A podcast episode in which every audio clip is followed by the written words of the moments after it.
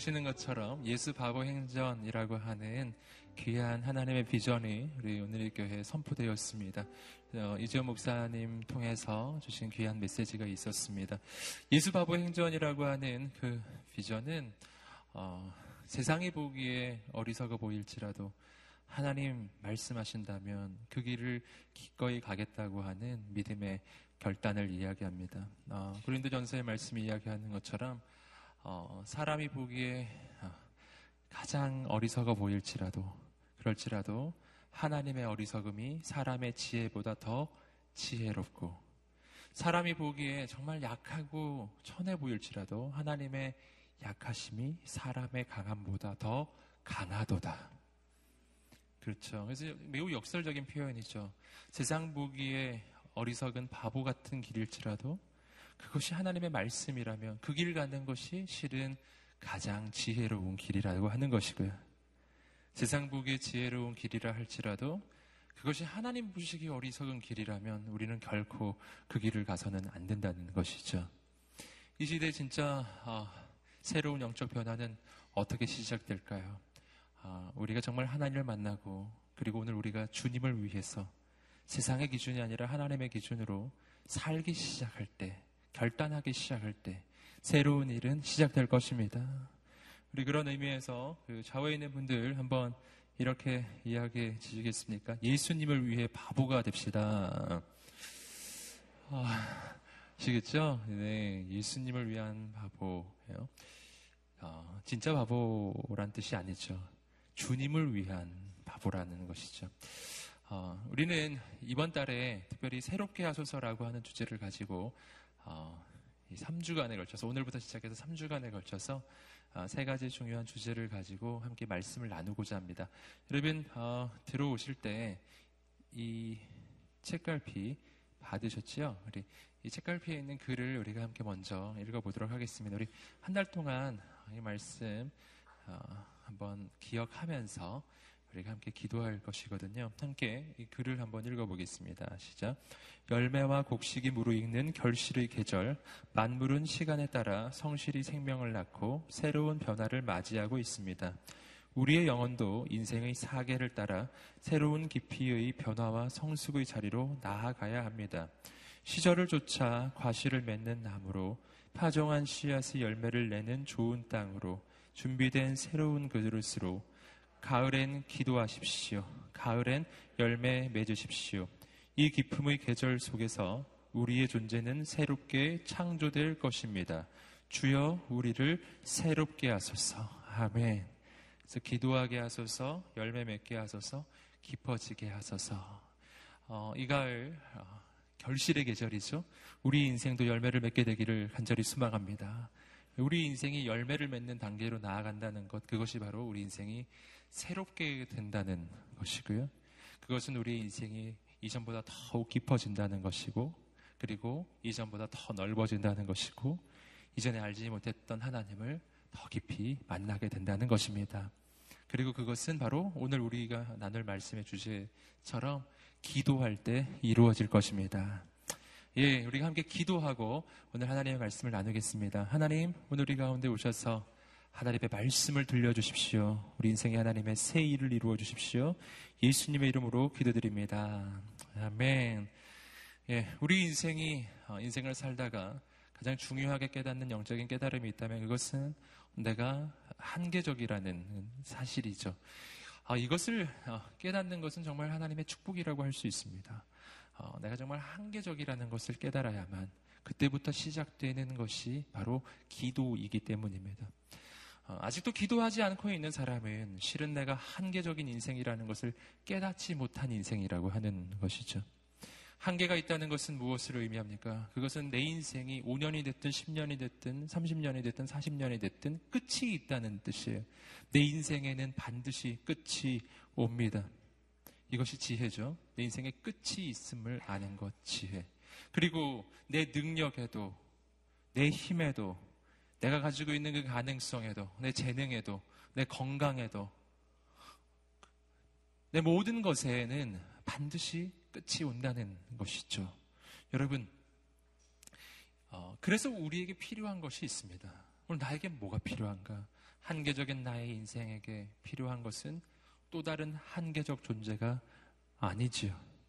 예, 또 다른 한계적 존재가 아니에요. 왜냐하면 또 다른 한계적인 존재는 역시 그 한계 가운데 부딪힐 것이기 때문입니다. 내게 필요한 것은 무엇입니까? 그것은 영원한 존재입니다. 영원한 존재. 한계적인 나의 인생 가운데 이 한계를 극복하고 돌파하게 만들어 주실 분은 영원하신 분, 무한하신 분, 인간과 다르신 분.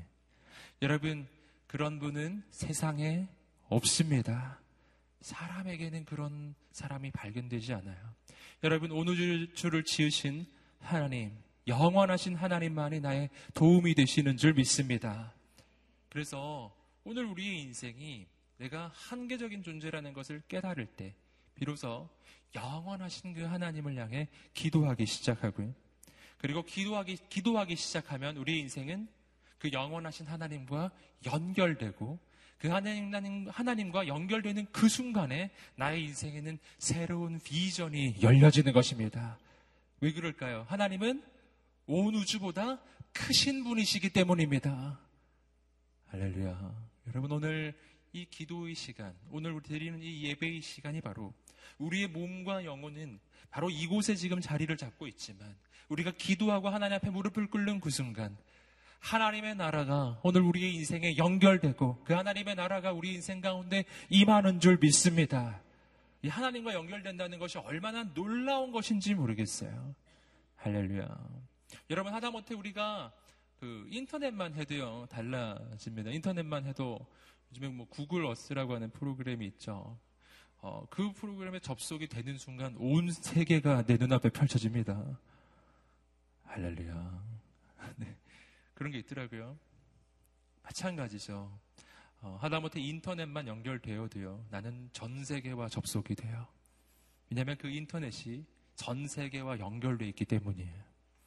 하나님은 어떤 분이십니까? 하나님은 우주보다 크신 분이십니다. 온 우주의 주인이세요. 그분과 내가 연결이 되는 그 순간, 오늘 우리의 인생은 영원과 연결되는 것이고, 오늘 우리의 인생은 나의 한계를 넘어서기 시작할 것입니다. 여러분, 어, 그러므로 오늘 우리가 기도에 대해서 생각할 때 첫 번째로 우리가 꼭 기억해야 할 것은 뭐냐면 기도는 명상이 아니라는 것입니다. 어, 많은 사람이 이 부분을 헷갈려 하는 것이죠. 명상과 기도를 헷갈립니다. 여러분, 명상은 나쁜 게 아니에요.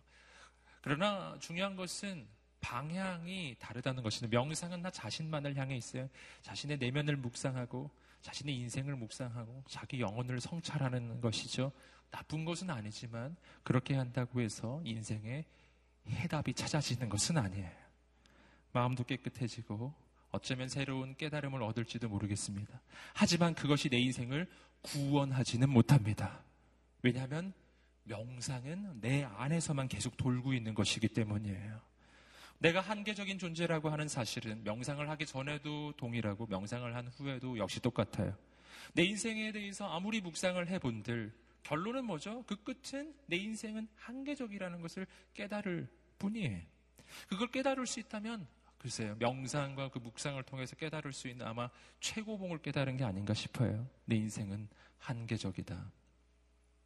기도는 다른 것입니다. 기도는 내 안에서 돌고 있는 그런 행위가 아니에요. 기도는 내 밖을 향해서 열려지는 것입니다.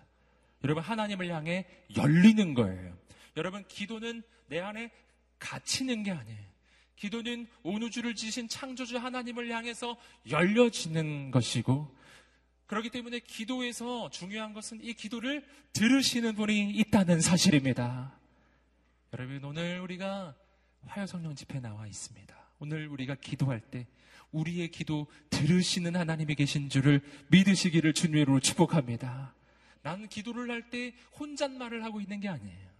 나는 기도를 할 때 한풀이를 하는 것도 아니에요. 한풀이를 하면 속이 시원하시죠? 여러분, 기도는 그런 효과를 위해서 하는 게 아니에요.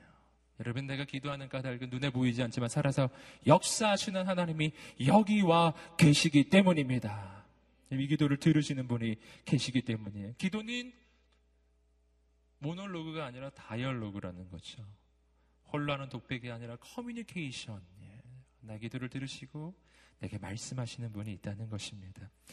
여러분, 어, 기도는 또한 기독교의 기도와 타 종교의 기도가 다릅니다. 뭐가 다를까요? 타 종교에도 분명히 기도라고 하는 것이 있어요. 기독교에만 한정된 표현이 아닙니다. 어, 불교를 가도 뭐 기도라는 것을 하고요. 뭐 이슬람교를 가도 기도라는 것을 하죠. 어쩌면 우리보다 더 열심히 하는지도 모르겠어요. 예, 뭐 법당 같은 데 가면 아마 새벽 기도를 3시에 새벽 3시 하는 것으로 어, 알고 있는데요. 우리는 한참 늦게 하는 것이기는 해요. 네, 얼마나 다행인지요. 네. 하지만 중요한 게 있어요. 어, 그러니까 기도는 얼마나 힘들게 하느냐, 얼마나 어렵게 하느냐. 이게 중요한 게 아니에요. 기도에서 중요한 것은 그 기도를 듣는 대상이 누구냐라고 하는 것입니다. 타종교의 기도와 기독교의 기도에서 가장 큰 차이를 보이는 것은 똑같은 기도를 한다 할지라도 그 기도를 듣는 분이 다르다는 것입니다. 여러분, 우리가 기도할 때 우리의 기도를 들으시는 분은 어떤 분이십니까? 우리의 기도를 들으시는 분은 신 중의 신이시며 왕 중의 왕이신 분이신 줄 믿습니다.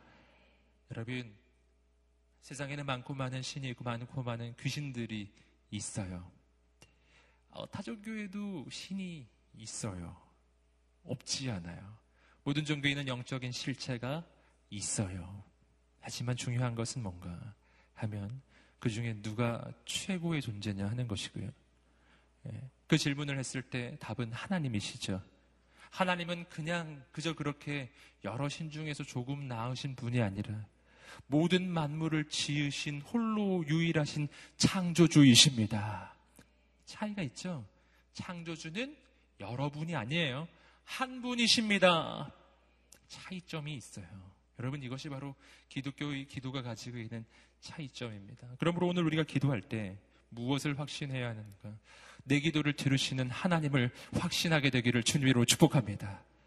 그 확신이 열려지게 되기를 주님으로 축복합니다. 근데 우리의 기도에 새로운 일이 시작될 것입니다. 여러분 오늘 말씀은 그렇게 우리가 기도할 때 어떻게 기도해야 하는가 하는 것을 보여주는 성경의 가르침이에요. 이 말씀을 통해서 우리가 우리가 어떻게 기도해야 될지 또 기도를 통해서 얼마나 놀라운 역사가 일어나는지 우리가 함께 살펴보기를 원합니다. 함께 말씀 누가복음 11장 5절부터 8절까지의 말씀을 함께 읽어 보겠습니다. 시작.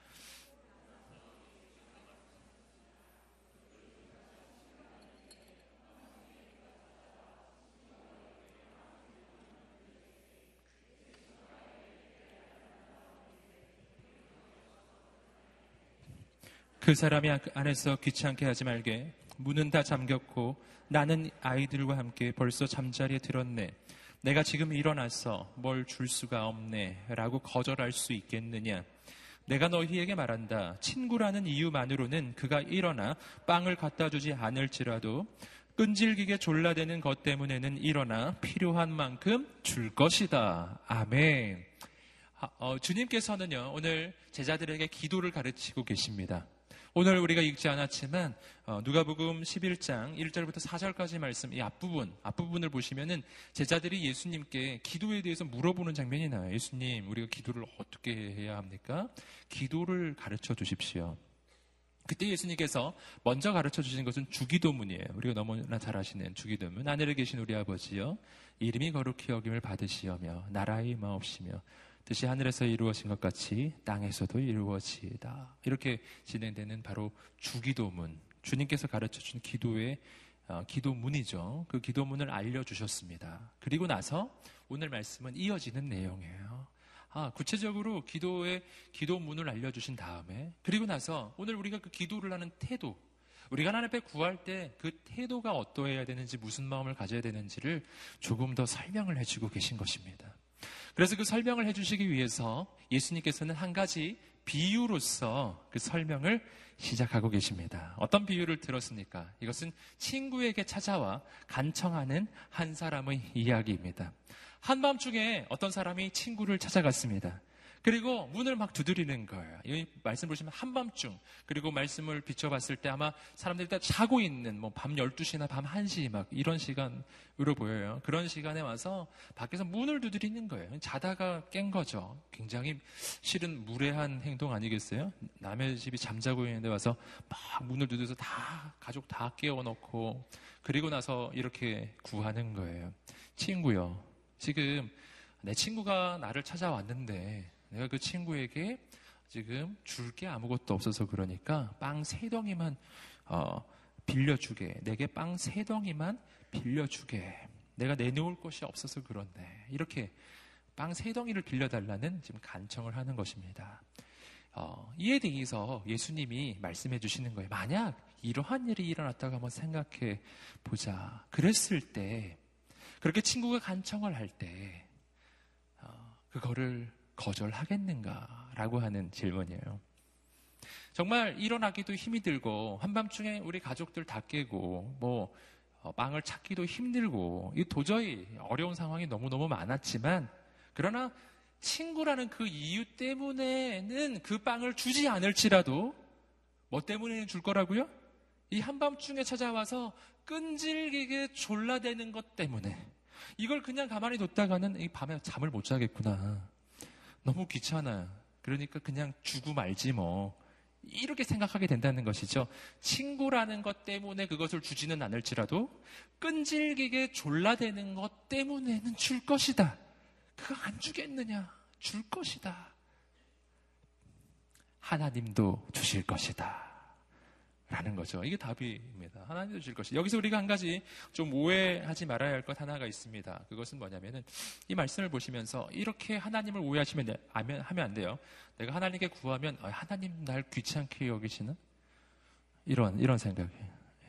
이 말씀을 말씀에서 되게 되게 그러한 오해를 많이 하십니다. 여기서 이 말씀의 비유가 지금 그 친구에 대해서 말하고 있기 때문이에요. 하나님은 날 귀찮게 여기시고 내가 하면은 엄청 귀찮은데 정말 나를 사랑해서 내 기도 들어주시는 게 아니라 너무 귀찮아가지고 이거 그냥 뒀다가는 그냥 계속 말할 것 같으니까 억지로 내 기도 들어주시나? 할렐루야. 그럴까요? 여러분, 오늘 말씀은 그런 얘기를 하고 있는 게 아니에요. 오늘 말씀의 핵심은 하나님이 날 귀찮게 여긴다는 말이 핵심이 아니고요. 오늘 말씀의 핵심은 뭐냐 하면은 그렇게 사람도 간청을 하면 이렇게 예, 친구가 부탁을 함에 있어서 이걸 귀찮게 여기는 이런 사람도 간청을 했을 때 그 간청을 들어준다면 우리 하나님은 이렇게 친구를 귀찮게 여기는 분이 아니라 우리를 너무나 사랑하시는 아버지 하나님이신데 어떻게 우리의 기도를 듣지 아니하시겠는가? 할렐루야. 이것이 메시지예요. 오늘 말씀을 우리가 잘 이해하셔야 돼요. 오늘 말씀에 나오는 친구의 청을 들어주는 이 친구는 정확하게 하나님의 모습을 반영하고 있는 것이 아니라 실은 하나님과 실은 조금 동떨어진 모습을 보여주고 있는 거예요. 이런 사람도 그 간청을 들어준다면 하나님은 얼마나 더 잘 들어주시겠는가. 하나님이 우리의 기도를 들어주실 줄 믿습니다. 아멘. 아, 이것이 하나님에 대한 메시지입니다. 근데 오늘 말씀에서 어, 몇 가지 오늘 이 비유 속에서 발견하는 중요한 기도에 대한 메시지가 있습니다. 첫 번째로 우리가 어, 발견하는 이 중요한 기도에 대한 메시지는 이것입니다. 포기하지 말고 기도하라 라고 하는 거예요. 함께 말해보겠습니다. 포기하지 말고 기도하라. 자, 오늘 말씀에서 친구에게 간청하는 사람이 가지고 있는 태도가 있습니다. 그건 포기하지 않는다는 거예요. 실은 이 사람이 가지고 있는 상황을 한번 생각해 보면 포기할 만한 상황이 참 많이 있습니다. 뭐냐면은 일단 밤이 너무 늦었어요. 한번 생각을 해보세요. 다 자고 있고 분명히 친구 집에 가면 다 자고 있을 것이거든요. 여러분 그 한밤중에 친구에게 가서 문을 두드리는 이 행동 이거 진짜 하기 어려운 행동이죠. 아, 과연 이렇게 해도 될까? 와, 이렇게 하면 친구가 날 어떻게 생각할까? 친구가 날 미워하지 않을까? 싫어하지 않을까?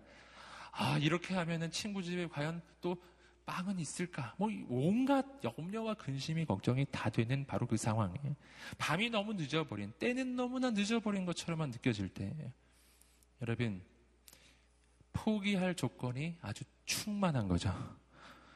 그런데 어떻게 했죠? 이 사람이 포기하지 않는다는 것입니다. 한밤중이지만 찾아간다는 것입니다.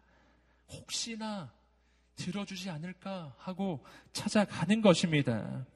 여러분, 기도할 때 가장 중요한 태도입니다. 포기하지 않는 것입니다. 포기하지 아니하시기를 주님으로 축복합니다. 여러분, 우리의 인생은 언제 끝나는지 아시겠습니까? 내 인생이 언제 끝이 나버릴까요? 내 인생이 끝나는 순간은 인생이 힘들 때가 아니에요. 인생이 어려울 때가 아니에요.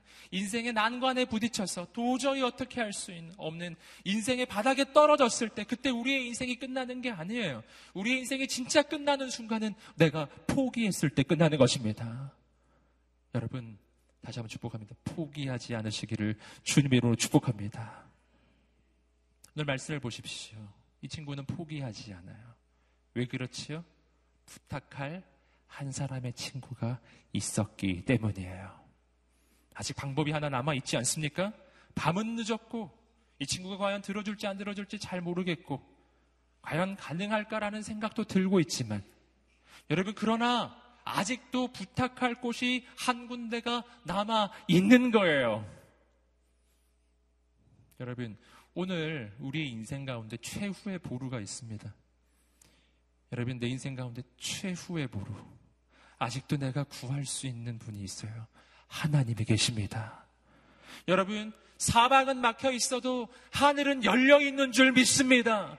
하늘이 열려 있다니까요. 여러분, 성령은 하늘로부터 내려오십니다. 하나님의 역사는 하늘로부터 떨어지는 거예요. 여러분, 엘리야가 기도했을 때, 갈멜산에서 기도할 때 하늘로부터 불이 떨어지는 것입니다. 사방에서부터 도움이 오는 게 아니라 하늘로부터 내려옵니다. 여러분, 오늘 우리에게 하나님이 있습니다. 여러분, 그런데 우리가 왜 포기할까요?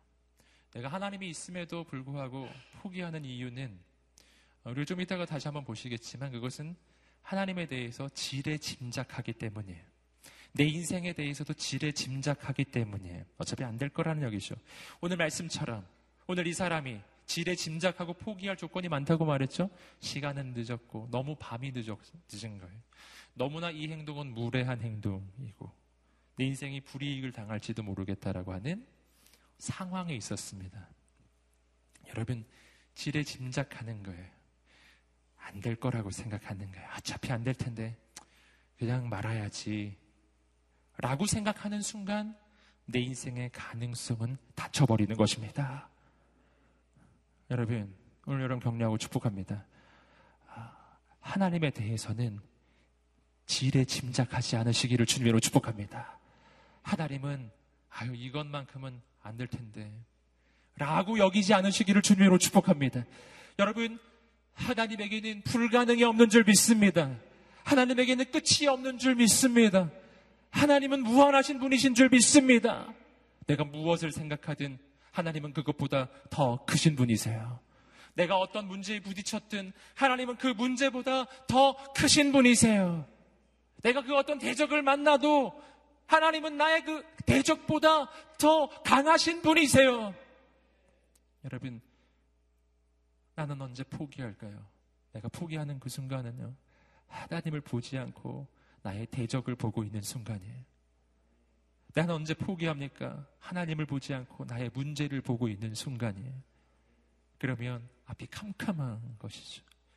앞이 막막한 것이죠.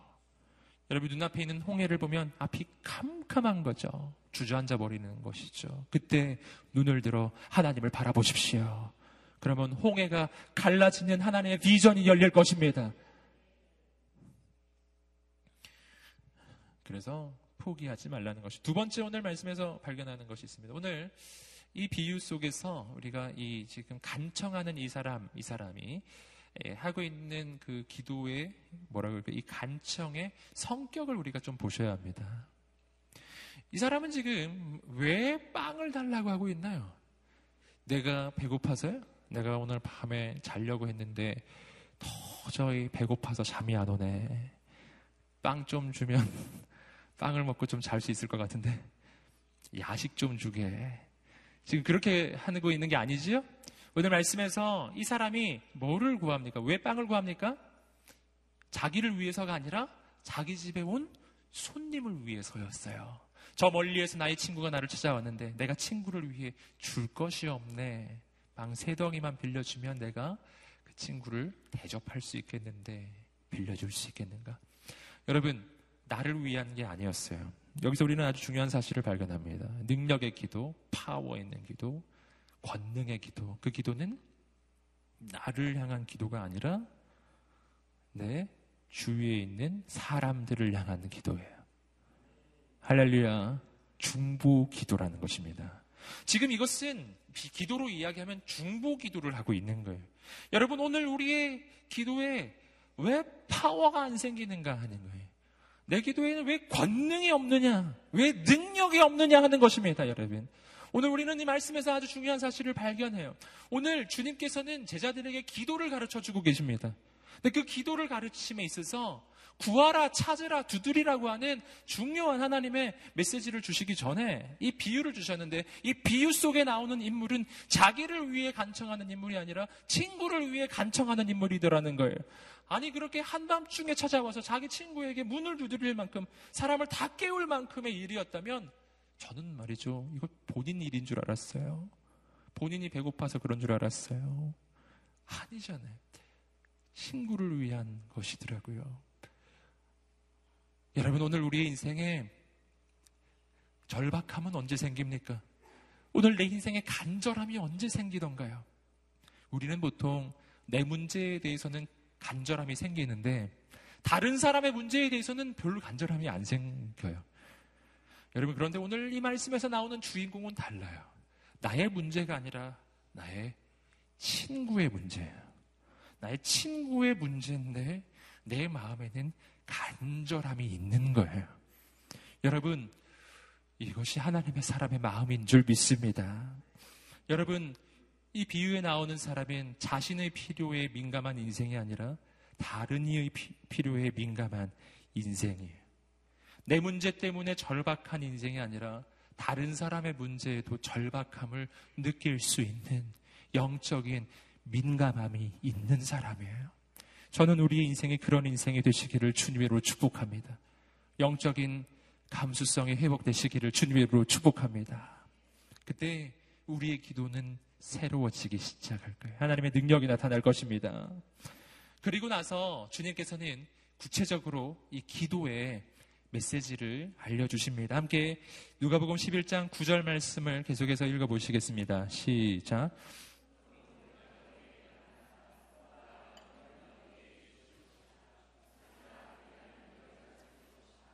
문을 두드리라 그리하면 너희에게 열릴 것이다. 우리가 너무 잘하는 말씀이시죠? 이런 이 말씀을 우리가 함께 좀 묵상해 보기를 원합니다. 구하라 그러면 너희에게 주실 것이요. 찾으라 그러면 찾을 것이요. 문을 두드리라 그러면 너희에게 열릴 것이다. 자, 오늘 말씀에서 좀 주목해서 볼 것은 뭐냐면 오늘 말씀은 구하라? 그러면 주실 것이요. 라고 바로 응답이 나온다는 것입니다. 여기는 이렇게 돼 있지 않아요. 구하라? 그러면 주실 수도 있지만 혹은 안 주실 수도 있단다. 이렇게 안 돼 있어요. 문을 두드리라? 때로는 열리지만 안 열릴 수도 있다. 이렇게 안 돼 있어요. 구하면 주시고 찾으면 찾게 되고 문을 두드리면 열릴 것이라는 것입니다. 자, 여기서 우리는 아주 중요한 기도에 아주 중요한 하나님, 우리 주님께서 직접 알려주시는 기도의 비밀을 알, 발견합니다. 뭐죠? 함께 한번 외쳐보겠습니다. 기도하면 반드시 응답받는다. 아멘. 자, 기도하면 때로는 응답받지만 때로는 응답받지 않을 수도 있다라고 돼 있지 않죠?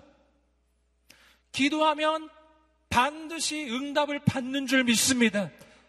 구하면 반드시 주시겠다고 약속하셨습니다. 여러분 우리에게 이 믿음이 있게 되기를 주님으로 축복합니다. 예, 이것에 대해서 우리는 많이 여러 가지 방향으로 좀 묵상을 해볼 수가 있어요. 어, 한 가지 우리가 좀 묵상해 볼 부분은 뭐냐면 그러므로 여기서 우리는 왜 우리가 응답을 못 받는지를 발견하는 거예요. 왜 응답을 못 받죠? 구하면 주시겠다고 하는데 내가 받지 못하는 이유는 뭘까요?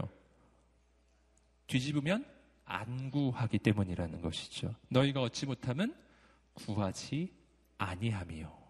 야고보서에서 하는 말이죠. 너희가 얻지 못하면 구하지 아니함이요. 어, 전에도 이 부분에 대해서 함께 나눈 적이 있습니다. 예, 저는 이 부분에 대해서 잘 생각해 볼 때마다 정말 그렇다는 것을 깨달아요.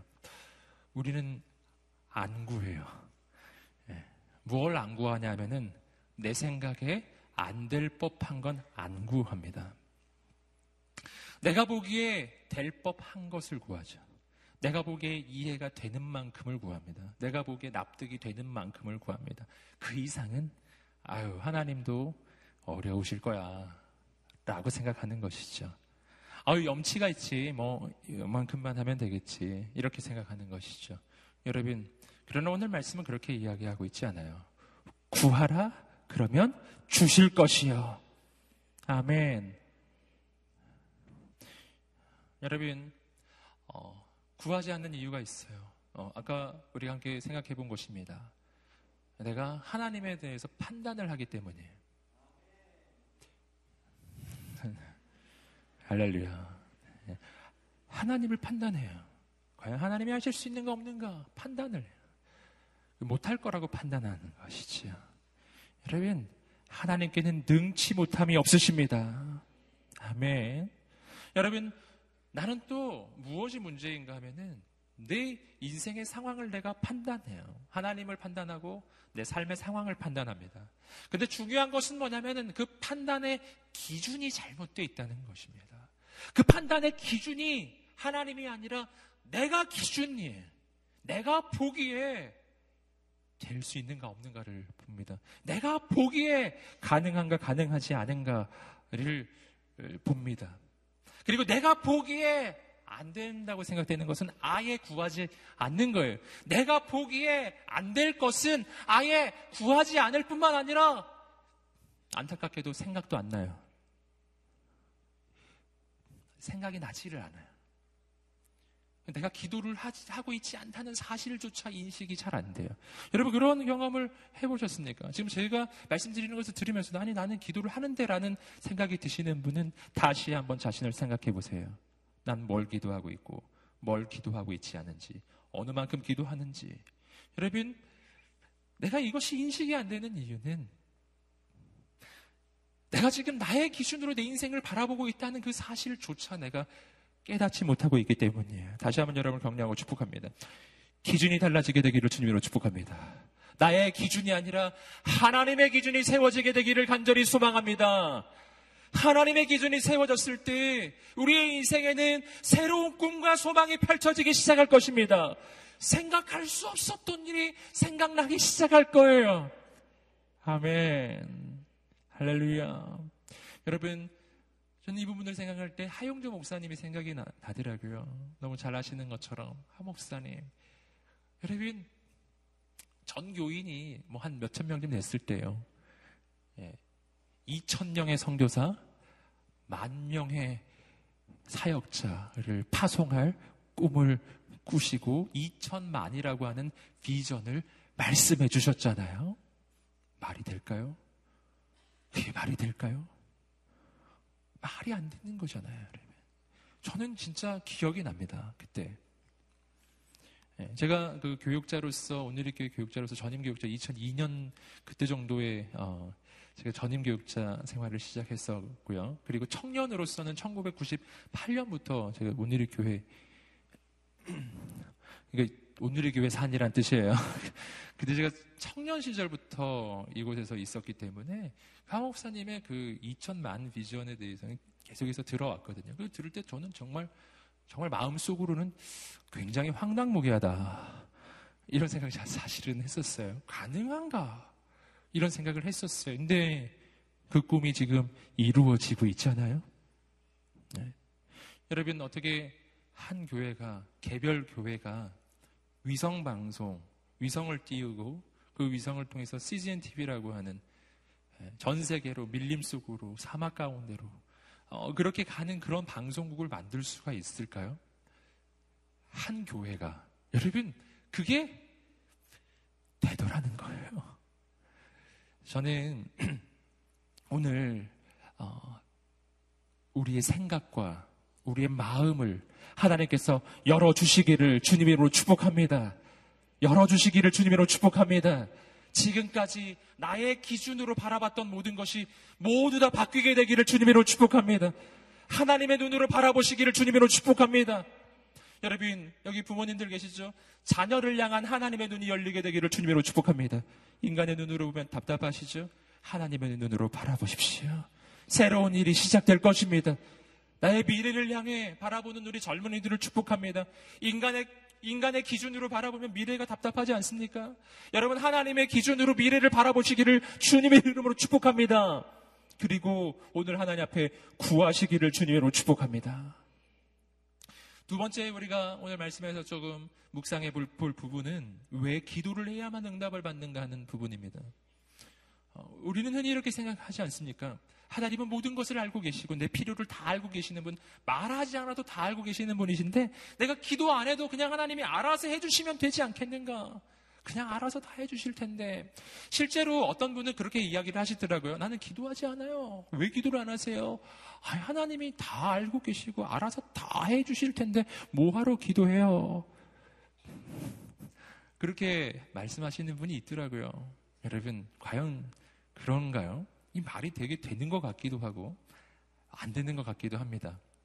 자, 오늘 말씀에서 우리가 조금 어, 묵상해 보기를 바랍니다. 왜 기도해야만 응답을 받겠는가? 다 알고 계신데요. 말하지 않아도 알고 계신데 그 까닭. 그 까닭은 첫 번째로 하나님은 우리를 인격적으로 대하시기 때문이에요. 하나님이 우리를 대하실 때 비인격적으로 막무가내로 대하지 않는다는 것이죠. 어, 기도란 일방적인 어, 선포가 아니라 대화라고 말씀드렸죠. 내가 하나님께 말씀드리고 하나님이 내게 말씀해 주시는 이 대화의 과정이 기도입니다. 하나님은 인격적이시라는 것은 하나님은 나의 뜻을 존중한다는 뜻이에요. 예. 나의 나의 이 의견을 존중해 주시는 거예요. 어, 전에도 말씀드렸죠. 저는 우리 아들을 인격적으로 대해요. 그래서 너 이거 먹어 이렇게 하지 않는다고요. 예, 이거 먹어 이렇게 해서 아, 싫어요. 그러면 그럼 다른 거 먹을래 이렇게 이야기해 주죠. 김치볶음밥을 먹을래 된장찌개를 먹을래 아니면 계란 후라이를 먹을래 이렇게 옵션을 주는 거죠. 여러분 하나님이 우리를 대하시는 방법이에요. 여러분 하나님이 우리를 대하실 때 우리의 그 뜻과 우리의 선택을 존중해 주시는 분. 그래서 하나님은 우리가 기도하기를 원하세요. 그 기도를 듣기를 원하세요. 어, 두 번째로 오늘 우리가 말씀에서 발견하는 중요한 예, 우리가 기도를 해야 하는 이유가 있습니다. 그것은 하나님께서 어, 이 일을 이루어 주시는 것이 바로 하나님이 이루신 일이라는 것을 내가 알게 하기 위함입니다. 내가 기도할 때 이루어지면 난 그것이 하나님이 이루어 주신 일인 줄 알게 될 것입니다. 근데 문제는 뭐냐면 기도를 안 해도 될 때, 기도를 안 했는데 모든 일이 막 이루어지기 시작하면 나는 그것이 하나님이 하신 일이 아니라 내가 했다고 이야기하기 시작할 거예요. 여러분 기도를 해야만 하는 이유, 그 까닭은 이 모든 일이 하나님이 이루어 주신 것을 알게 하기 위함입니다. 왜, 왜 하나님이 이루어 주신 것을 아는 것이 중요할까요? 여러분, 그 까닭은 나의 소원이 이루어지는 것보다 중요한 것은 내가 하나님을 만나는 것이기 때문이에요. 하나님은 이 기도의 모든 과정을 통해서 우리가 하나님 만나게 되기를 원하십니다. 왜냐하면 나의 소원이 이루어지는 것보다 하나님을 만나는 것이 더 큰 사건이기 때문입니다. 성경을 보시면 한나라고 하는 인물이 나옵니다. 어, 한나는 자식이 없는 것이 문제였어요. 고통 가운데 살고 있었던 사람이죠. 자식이 없어서. 너무나 고통스러워 하나님 앞에 기도합니다. 자식을 달라고 기도합니다. 그 하나님 앞에 간절히 기도했을 때 하나님께서 그 기도를 들어주셔서 아들을 주셨죠? 바로 사무엘이라고 하는 위대한 아들을 주셨어요. 그런데 그 문제는 뭐냐면 한나가 서원했던 것이 있었죠. 아들을 주시면 하나님께 바치겠다고 했기 때문에 그 아들을 주셨을 때 그 아들을 낳고 그리고 그 아이가 젖될 때까지만 돌본 후에 하나님께 그 아들을 바칩니다. 하나님께 바쳤다는 게 뭐예요? 엘리 제사장에게 맡겨버린 것이죠. 여러분, 그 전에는 아들이 없었는데 기도해서 아들을 받았고요. 이제 다시 아들이 없어진 거예요. 그렇죠. 하나님께 바쳐버렸잖아요. 이제 아들이 없어졌어요. 그런데 그 전에 아들이 없었을 때는 그의 인생이 너무나 고통스러웠는데 지금 하나님께 그 아들을 바친 후에 다시 자식이 없어졌지만 이제는 고통스럽지 않은 것입니다. 왠지 아시겠어요? 하나님을 만났기 때문이에요. 함께 한번 말해 보시겠어요? 하나님을 만났기 때문에. 아멘. 문제가 더 이상 되지 않아요. 한나는 노래합니다. 노래하고 찬양합니다. 이젠 자식이 없지만 괜찮은 거예요. 그렇게 하나님을 노래하고 찬양할 때 하나님께서 또 다른 자식을 주시기 시작하시는 것입니다. 여러분, 오늘 한나는 자식이 없는 대신 자식이 없었지만 기도함으로 그 자식을 받았고 우리 다시 자식을 바치는 그 과정 속에서 그 기도의 과정 속에서 우주보다 크신 하나님을 만난 것입니다. 이제 아들은 없지만 내게 하나님이 계신 거예요. 그러니까 괜찮은 것입니다. 여러분, 내 인생에 왜 자꾸 내 인생살이가 자꾸 문제가 되는지 아시겠습니까? 그것은 하나님을 깊이 만나지 않았기 때문이에요. 내게 하나님이 있다는 것을 내가 아직 모르기 때문이에요. 오늘 우리의 인생에 하나님의 계심을 믿게 되기를 주님으로 축복합니다. 오늘 우리 인생에 하나님의 계심을 알게 되기를 주님으로 축복합니다. 그러면 더 이상 내 인생에 아들이 있느냐 없느냐의 문제, 내 인생살이에 부딪히고 있는 이 작은 문제들이 내 인생을 흔들지 못하게 될 것입니다. 내게 크신 하나님이 계시기 때문이에요. 여러분, 그래서 세 번째로 우리가 이 장면에서 발견하는 중요한 영적인 교훈이 있습니다. 그것은 뭐냐면 기도의 목적은 기도의 응답이 아니라는 거예요. 기도의 궁극적 목적은 내 소원이 이루어지는 것이 아니라는 거예요. 기도의 궁극적인 목적은 하나님을 만나는 것에 있는 것입니다. 소원보다 크신 하나님, 내 문제보다 크신 하나님, 내 욕심보다 크신 하나님을. 그래서 우리가 이 기도의 내용에 있어서 우리가 아, 아주 중요하게 깨달아야 하는 것은 뭐냐면은 기도의 과정에서 가장 중요한 것. 신앙의 목적은 소원 성취가 아니라 하나님을 만나는 것입니다. 이때 만나는 하나님은 내 소원을 들어주는 나의 심부름꾼 하나님이 아니에요. 이때 만나는 하나님은 내 인생을 지으신 창조주 하나님이십니다. 온 우주의 주관자이신 하나님이십니다. 나를 위해 그 아들을 보내주신 나를 사랑하시는 크신 하나님이십니다. 이 기도의 과정을 통해서 하나님은 우리가 그 하나님을 만나게 되기를 원하시는 것입니다. 그래서 하나님 말씀하십니다. 구하라. 그러면 주실 것이요. 하나님이 주시는 최고의 선물. 말씀에 오늘 맨 끝에 나오는데요. 하나님이 주시는 최고의 선물. 그것은 그 기도의 과정을 통해서 만나게 되는 하나님 자신이세요. 하나님은 우리에게 자신을 주시는 분이세요. 좋으세요? 좋으세요? 예. 왜 이렇게 많이 안 좋아하시는 것 같지요? 여러분, 여러분, 하나님이 내게 하나님 자신을 주신다는 말이 가장 놀라운 소식이에요. 왜냐하면 그 하나님은 우주보다 크시기 때문에요. 하나님이 내게 오신다는 것은요, 온 우주가 나에게 온다는 뜻이에요. 그렇기 때문에 주님은 담대하게 우리에게 약속해 주시는 거예요. 구하라. 그러면 주실 것이요. 온 우주보다 크신 하나님이 너의 인생 가운데 오실 것이요. 그분을 만나면 내가 잃었던 모든 것을 찾은 것과 같은 거예요. 할렐루야. 우리 인생에 새로운 일이 일어날 것입니다. 계속해서 누가복음 11장 10절 말씀을 함께 읽어 보시겠습니다. 시작. 누구든지 구하는 사람마다 받을 것이요.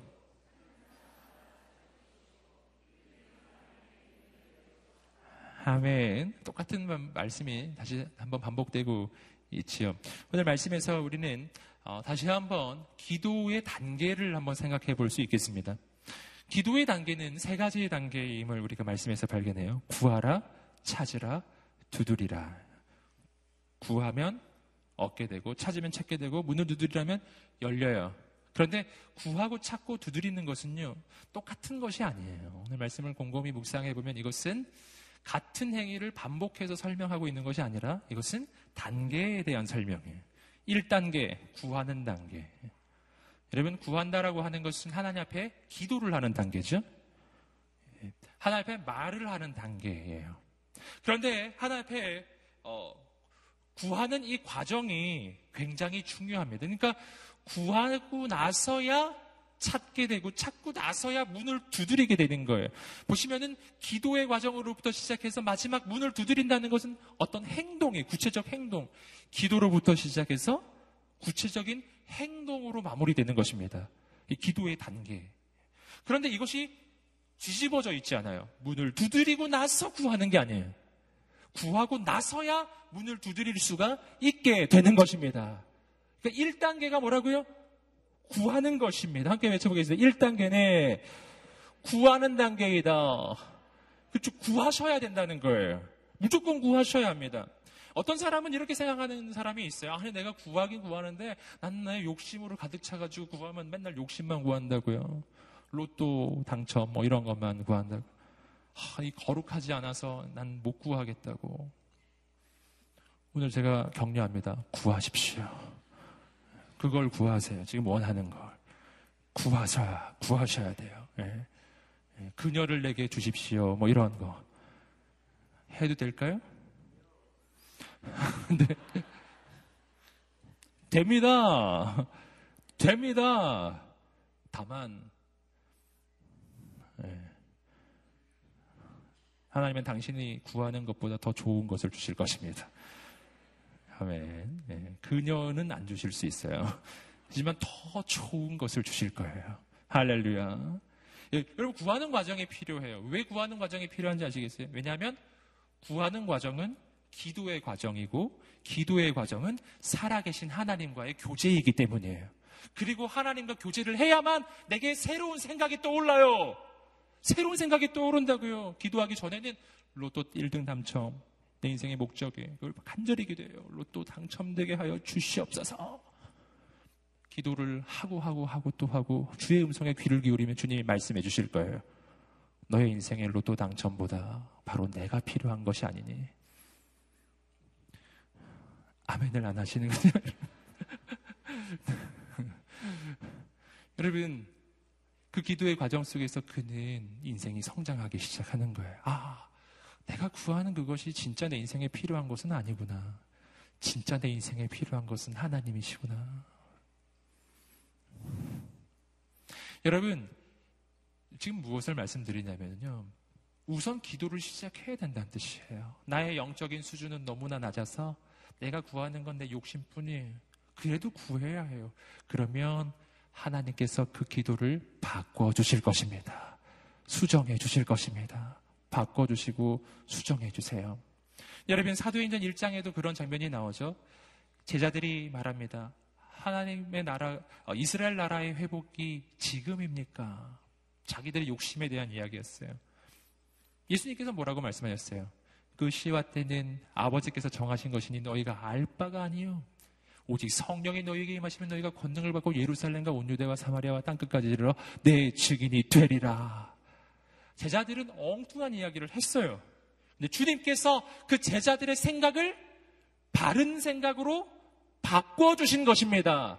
근데 중요한 게 있어요. 만약 제자들이 그런 이야기를 안 했으면 주님이 그것을 바꿔줄 수도 없는 거예요. 제일 나쁜 게 뭐냐면 마음속으로 계속 생각만 하고 하나님께 오지 않는 것입니다. 그러면 인생이 안 바뀝니다. 고민하면 인생이 바뀌지 않아요.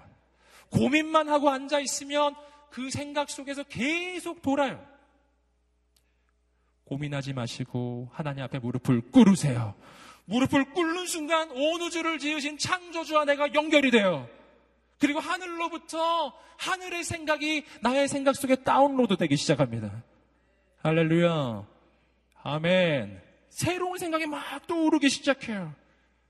무릎 꿇어야 떠오르는 생각들입니다. 그래서 뭘부터 해야 된다? 구하기를 시작하십시오. 다만 구할 때 하나님께서 내게 들려주실 음성에 귀를 기울이십시오. 이 단계는 찾는 단계. 거예요. 내가 하나님께 기도했습니다. 구했습니다. 주의 음성을 들었습니다. 그러면 앉아 있으면 안 돼요. 찾기를 시작해야 합니다. 움직이기 시작해야 한다는 뜻이에요. 여러분, 그리고 나서 세 번째가 문을 두드립니다. 찾는 단계에서 조금 더 구체적인 액션이죠. 문을 구체적으로 두드립니다. 자, 여기서 우리가 발견하는 아주 중요한 영적 교훈이 있습니다. 그것은 뭐냐면 참된 믿음은 참된 믿음의 행위를 동반합니다. 함께 한번 따라해 보시겠습니다. 참된 믿음은 믿음의 행위를 동반한다. 아멘. 진짜 믿음은 반드시 행동을 낳게 되어 있습니다. 그러니까 구하기는 했는데 내가 문을 두드리고 있지 않다면 그 지금 하나님께 진정 구한 게 아닌 거예요. 하나님 앞에 기도는 했는데 그냥 계속 누워만 있으면 기도한 거 아닌 거예요. 여러분 기도했습니까? 네, 아직 안 하셨죠? 조금 이따 해야 되니까. 여러분 기도를 하고 나서 뭘 해야 되냐면은 구체적 행동을 해야 돼요. 예를 들면 이런 거예요. 해외 선교를 결단했어요. 하나님 앞에 기도했어요. 그럼 뭐 해야 될까요? 언어 공부를 시작하셔야죠. 즉시 바로 내일, 바로 오늘부터 바로 언어 공부. 분명히 선교사로 헌신한 사람인데 언어 공부는 전혀 하고 있지 않아요. 그건 그 땅에 가서 하겠습니다. 아니 지금부터 해야 된다는 거예요. 여러분 학생이십니까? 학생이 지금 이제 어, 중간고사 시즌이잖아요. 지금 아마 요즘 요또 요 시즌일 텐데요. 기도를 했어요. 하나님의 응답을 받았어요. 하나님 지혜를 주시리라. 용기를 낼지어다. 두려워 말라. 뭐 하나님께서 용기를 주시고 꿈을 부어 주셨어요. 뭐 해야 될까요, 이제? 공부를 해야죠, 그러면. 공부를 해야죠. 네. 하나님께서 하시는 역사는 머릿속에 있는 것을 생각나게 하시는 것입니다. 없는 것을 집어넣기는 예, 하나님의 역사가 아닐 수 있어요. 저는 여러분 격려하고 축복합니다. 오늘 우리가 구합니다. 그렇다면 일어나서 찾기 시작하시고 그리고 문을 두드리기를 시작하십시오. 믿음은 그 믿음의 행동을 동반하는 것입니다. 어, 그리고 나서 오늘 말씀은 음, 이렇게 구하는 것이 헛된 것이 아니라는 것을 하나님께서 보장해 주세요. 마지막 우리 11절부터 13절까지 말씀을 읽어 보시겠습니다. 시작. 너희 가운데 어떤 아버지가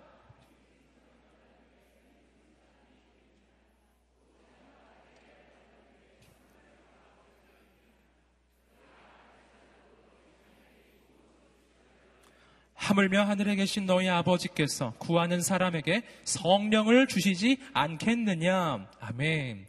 자, 말씀 속에서 여러분, 하나님께서 우리의 기도에 반드시 응답해 주시는 그 까닭에 대해서 설명을 합니다. 그 까닭은 하나님과 우리 사이의 관계 때문이에요. 하나님은 우리의 어떤 분이시라고요? 아버지이세요. 첫 번째, 함께 외쳐보겠습니다. 하나님께서 아버지이심을 믿으라. 아멘. 이것이 말씀이 말해주는 첫 번째. 너희 가운데 악한 자라도 자녀에게 좋은 것을 줄줄 줄 알거든. 하물며 너희 아버지께서 좋은 것을 주시지 않겠느냐. 여러분, 아버지는 저 멀리, 저 멀리에 계신 힘든 분이 아니에요. 너무나 좋은 분이세요. 오늘 우리의 아버지, 하늘에 계신 우리의 아버지, 정말 좋은 분이심을 믿으시기를 주님으로 축복합니다. 어, 내가 하나님이 어렵고 힘들고 신앙생활이 힘든 어, 아주 중대한 한 가지 이유가 있습니다. 그것은 하나님을 아버지로 여기지 않고 있기 때문이에요. 하나님을 사장님으로 여기면 정말 인생이 어려워지기 시작해요. 너무나 어려워요. 그러면은 두려워요. 막 떨려요. 네. 내가 조금만 실수해도 막 두렵고 막 떨립니다.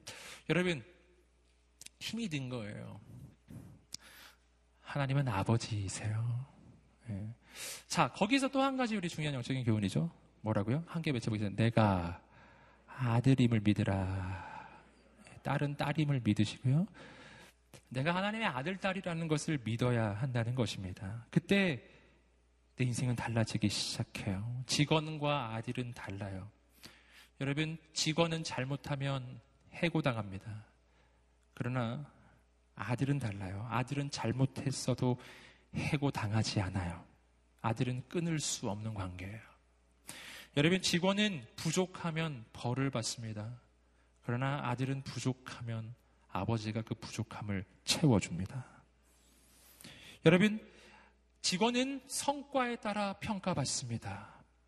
아들은 성과와 관계없이 언제나 아버지에게 존귀한 존재입니다. 아버지는 아들에게 성과를 기대하지 않습니다. 아버지는 아들에게 사랑을 기대합니다. 여러분, 오늘 내가 아들이라는 것을 꼭 기억하시기를 주님으로 축복합니다. 그리고 안심하시기를 주님으로 축복합니다. 이 말씀은 특권을 보여주고 있어요. 구하라, 찾으라, 두드리라. 구하면 주실 것이요. 찾으면 찾게 될 것이요. 문을 두드리라 그러면 열릴 것이다. 그게 왜 그런지 알겠니? 넌 직원이 아니라 아들이기 때문이야. 할렐루야. 여러분 오늘 우리 인생을 향한 영원한 영적인 확신이 있게 되기를 주님으로 축복합니다. 함께 가슴에 손을 얹어 외쳐볼까요? 나는 아들입니다. 나에게는 아버지가 있습니다. 최고의 아버지가 있습니다. 아멘.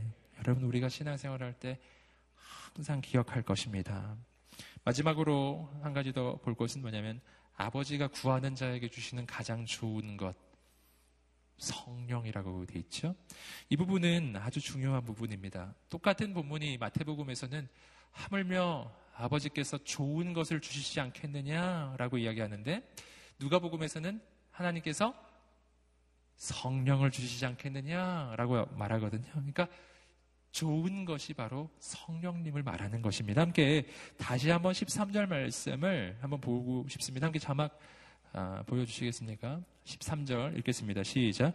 너희가 악할지라도 너희 자녀에게 좋은 것을 줄줄 줄 알거든 하물며 하늘에 계신 너희 아버지께서 구하는 사람에게 성령을 주시지 않겠느냐. 하나님이 주시는 최고의 선물은 바로 성령님이십니다. 성령을 우리에게 주신다는 것은 무슨 뜻일까요? 성령을 우리에게 주신다는 것은 아까 처음에 말씀드렸던 것 같아요. 성령은 성령 하나님이십니다. 성령은 물건이 아니에요. 성령은 삼위일체로 하나님이신 정확한 하나님이세요. 성부 하나님께서 오늘 우리에게 약속하십니다. 너희가 하나님 앞에 구하면 주실 것이요. 그런데 하나님께서 주시는 가장 좋은 선물은 성령 하나님이시다. 성령님이 임하실 것이다.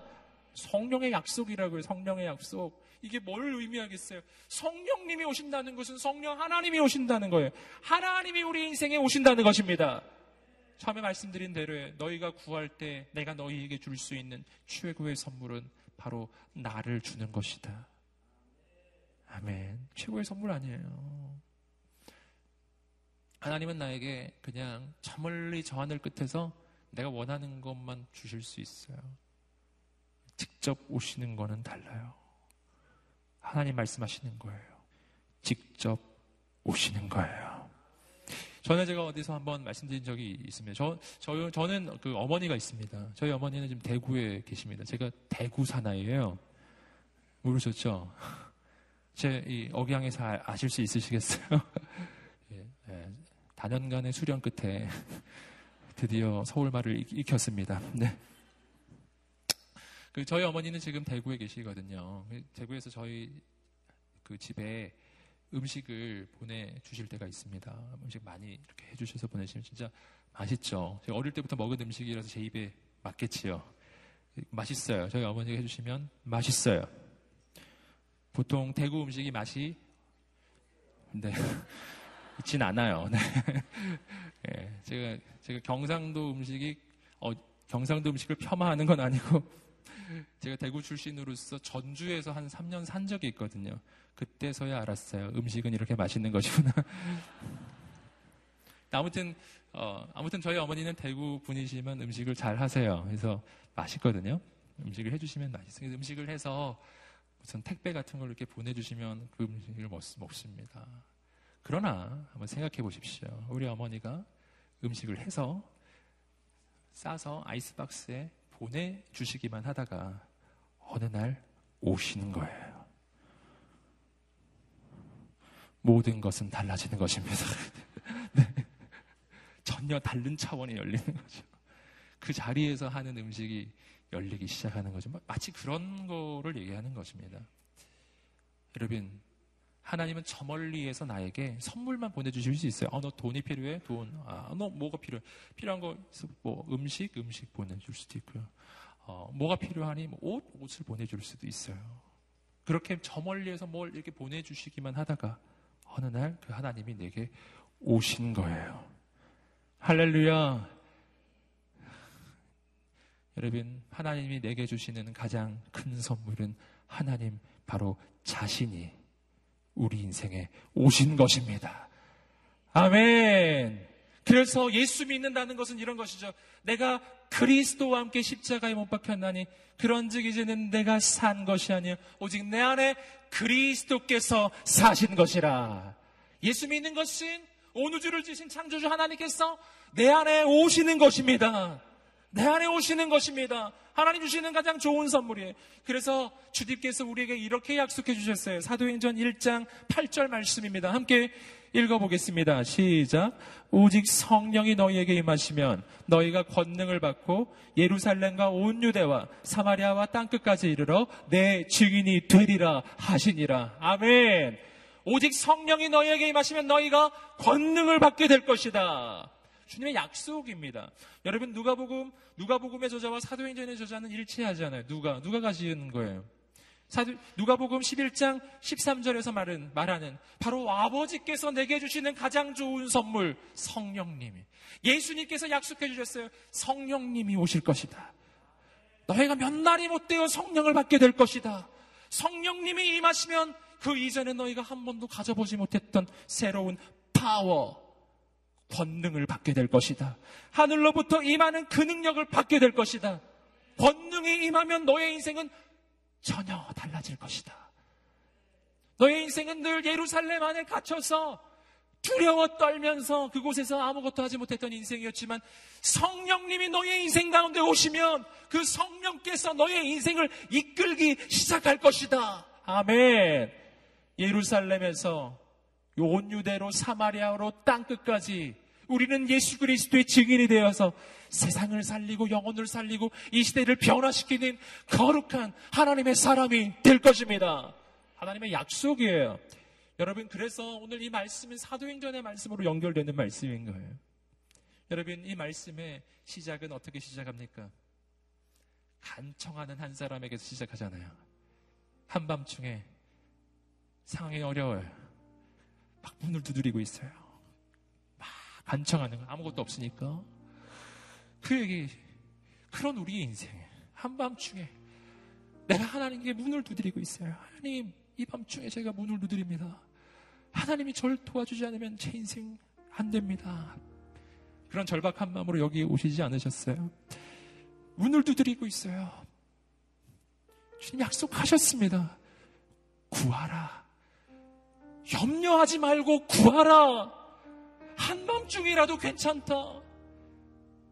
네가 생각했을 때 지금은 하나님께 구하기에는 정말 너무나 때가 늦었고 도저히 이거는 너무 제가 죄송해서 아, 이 지경이 돼서야 내가 하나님께 온다는 건 정말 제가 너무 죄송해요. 도저히 못 구하겠어요. 이런 생각이 드시는 분 계세요. 그래도 구하여라. 뭘 말씀하세요? 구하여라. 구하기만 하면 주실 것이다. 찾으라. 구하지만 하지, 하지 말고 일어나서 움직이기를 시작하여라. 문을 두드려라! 문을 두드려라! 할렐루야! 열릴 것이다. 너의 아버지가 계시지 않니? 그 아버지가 너에게 정말 좋은 것 주기를 원하신다. 네가 구하기만 하면 주실 것인데 성령님을 너에게 주실 것이다.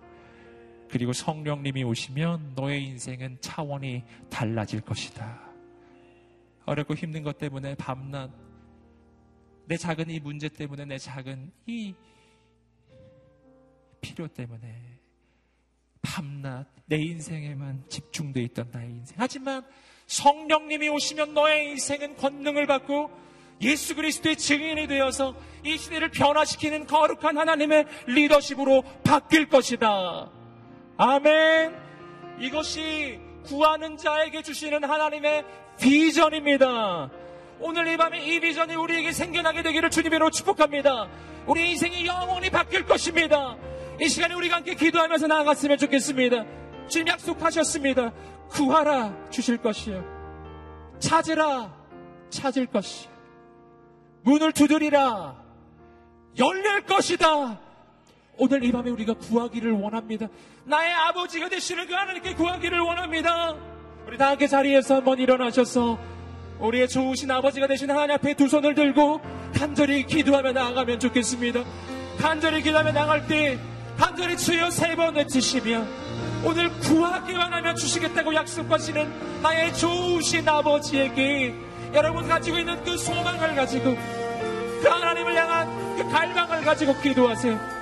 여러분 이 밤에는 한번 생각을 열어보십시오. 지금까지 한 번도 생각하지 못했던 것들을 생각해 보십시오. 나의 기준으로만 여기며 포기했던 것들을 생각해 보십시오. 우리 눈이 열려지게 되기를 간절히 소망합니다. 하나님의 관점으로 인생을 바라보기 시작해 보십시오. 그럴 때 오늘 이 밤에 떠오르기 시작할 거예요. 아, 그렇지. 하나님이시라면 할 수 있는 것이지. 하나님이시라면 가능하잖아. 하나님이시라면, 어, 하나님이시라면 내가 생각했던 이것만은 아니야. 내가 생각했던 이것만은 아닌 거야. 그 한계를 넘어서기 시작할 것입니다. 우리 주 앞에 두 손을 들고 하나님 앞에 간구할 때 하나님의 기준, 하나님의 관점으로 우리의 인생을 주 앞에 올려드리며 간절히 주여 세 번을 치시며 기도하겠습니다. 주여!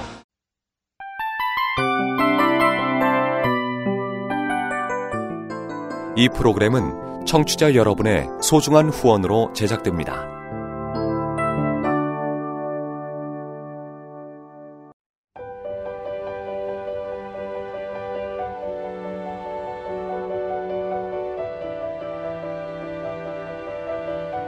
세상에는 수많은 교회들이 있지만 더 깊이 있는 말씀 강해를 찾기 위해 크기로만 교회를 선정하지 않습니다.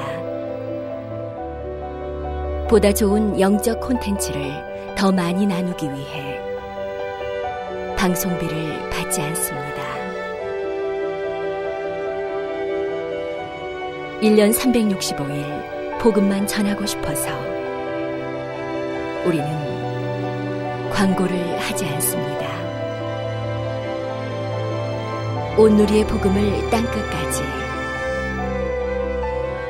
CGN TV와 함께 땅끝 성교사가 되주세요